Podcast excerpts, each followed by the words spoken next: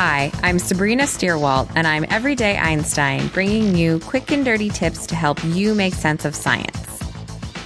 We as humans have a large and usually disruptive effect on our environment.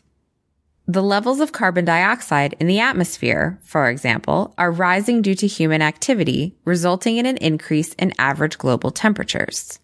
We also produce more than 275 million metric tons of plastic in a year, between 10 and 28 billion pounds of which ends up in the ocean, disrupting the ecosystems there, just to give a few examples. But the news isn't always bad. Sometimes scientists discover ways to counterbalance our influence, even just by a little, either through a better understanding of creatures already found in nature or through genetic engineering. I'm talking about the recent accidental discovery of caterpillars that actually eat plastic waste and the ongoing work to genetically engineer bacteria to absorb carbon dioxide or CO2. Caterpillars are known as agricultural pests, producers of silk, and of course, future butterflies and moths. One species of caterpillar, known as Galleria mellonella, the larva stage for the greater wax moth, is a known parasite in beehives that feeds on beeswax. When biochemist and amateur beekeeper Federica Bertocchini removed the caterpillars from her honeycomb and tossed them into a plastic bag, she soon discovered that they had chewed right through the plastic in several spots within only a few hours. Such waxworms have been reported as plastic eaters before, but whether they actually metabolized the plastic into something else or simply chewed it down before excreting it in a similar yet micro-sized particle form was not known. For example, the moths that are known to eat your wool sweaters aren't too picky. They will help themselves to clothes made of other materials as well, as long as it's mixed in with the wool. But any artificial fibers tend to get excreted as smaller particles, while only the wool is actually processed by the moth's digestion. Together with her collaborators, Paola Bombelli and Chris Howe at the Department of Biochemistry at the University of Cambridge, Bertocchini decided to test the degradation of plastic by the waxworms in a more controlled environment. They found that the caterpillars made their way through a supermarket plastic bag in less than an hour and were able to consume 92 milligrams of plastic in 12 hours. The same amount of plastic could require as long as hundreds of years to decompose, but the caterpillars gobbled it up in less than a day. Even more importantly for potential solutions to our plastic overproduction problem, the scientists determined that the larvae were actually biodegrading the polyethylene and converting it into ethylene glycol. The authors note in their study that together with polypropylene, polyethylene represents 92% of the world's total plastic production and makes up about 40% of plastic packaging. Rather than mass production of waxworms, think of the bees. The next step toward utilizing their ability to potentially reduce plastic waste is to determine what exactly causes the polyethylene to degrade.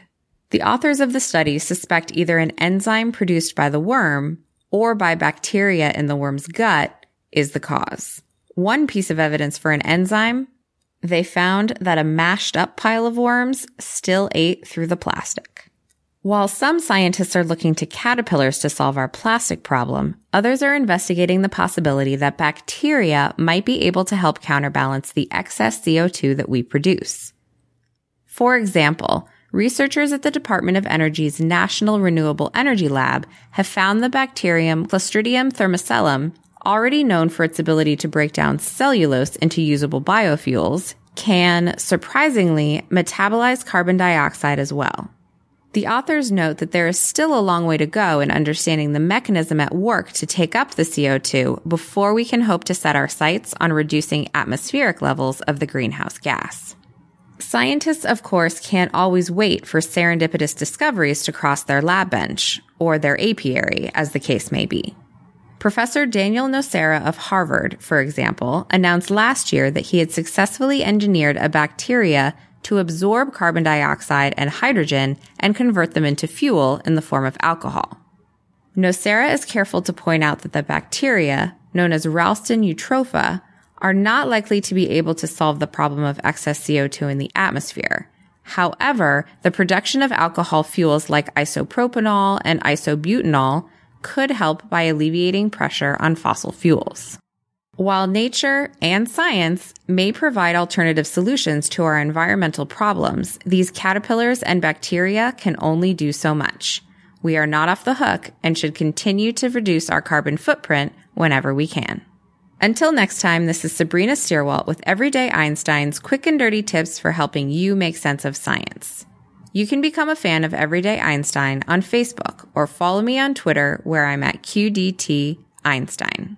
If you have a question that you'd like to see on a future episode, send me an email at everydayeinstein at quickanddirtytips.com. And before I sign off, I'm excited to share a trailer for a new sci fi podcast, which I think you'll love Forbidden Love, a crashed UFO, an alien body, and an impossible heist. Keep listening for a preview of Steal the Stars, the new audio drama produced by our friends at Macmillan and Tor Labs.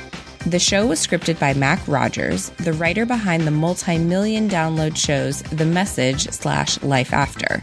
Stay tuned and then search any podcast platform for Steal the Stars.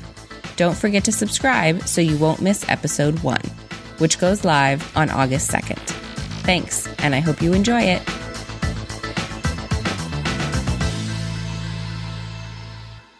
Jesus Christ. Yeah, it's neat. How far does it go? Equivalent of a city block. Welcome to Hangar 11.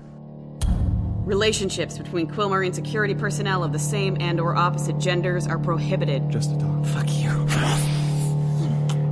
If they compromise or appear to compromise supervisory authority or the chain of command. Can you see okay? Assuming I'm not hallucinating right now. Do you see a seven foot gray alien? Yup. Then you're not hallucinating. If they are or are perceived to be exploitative or coercive in nature, or if they create an adverse impact on discipline, authority, morale, or mission implementation. A lot of people work here. We work here. Does everyone understand?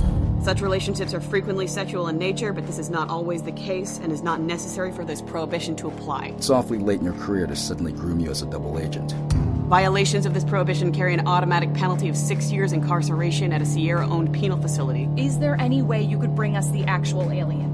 followed by reassignment to a different Sierra program to be determined at that time. Is this just how we're supposed to live?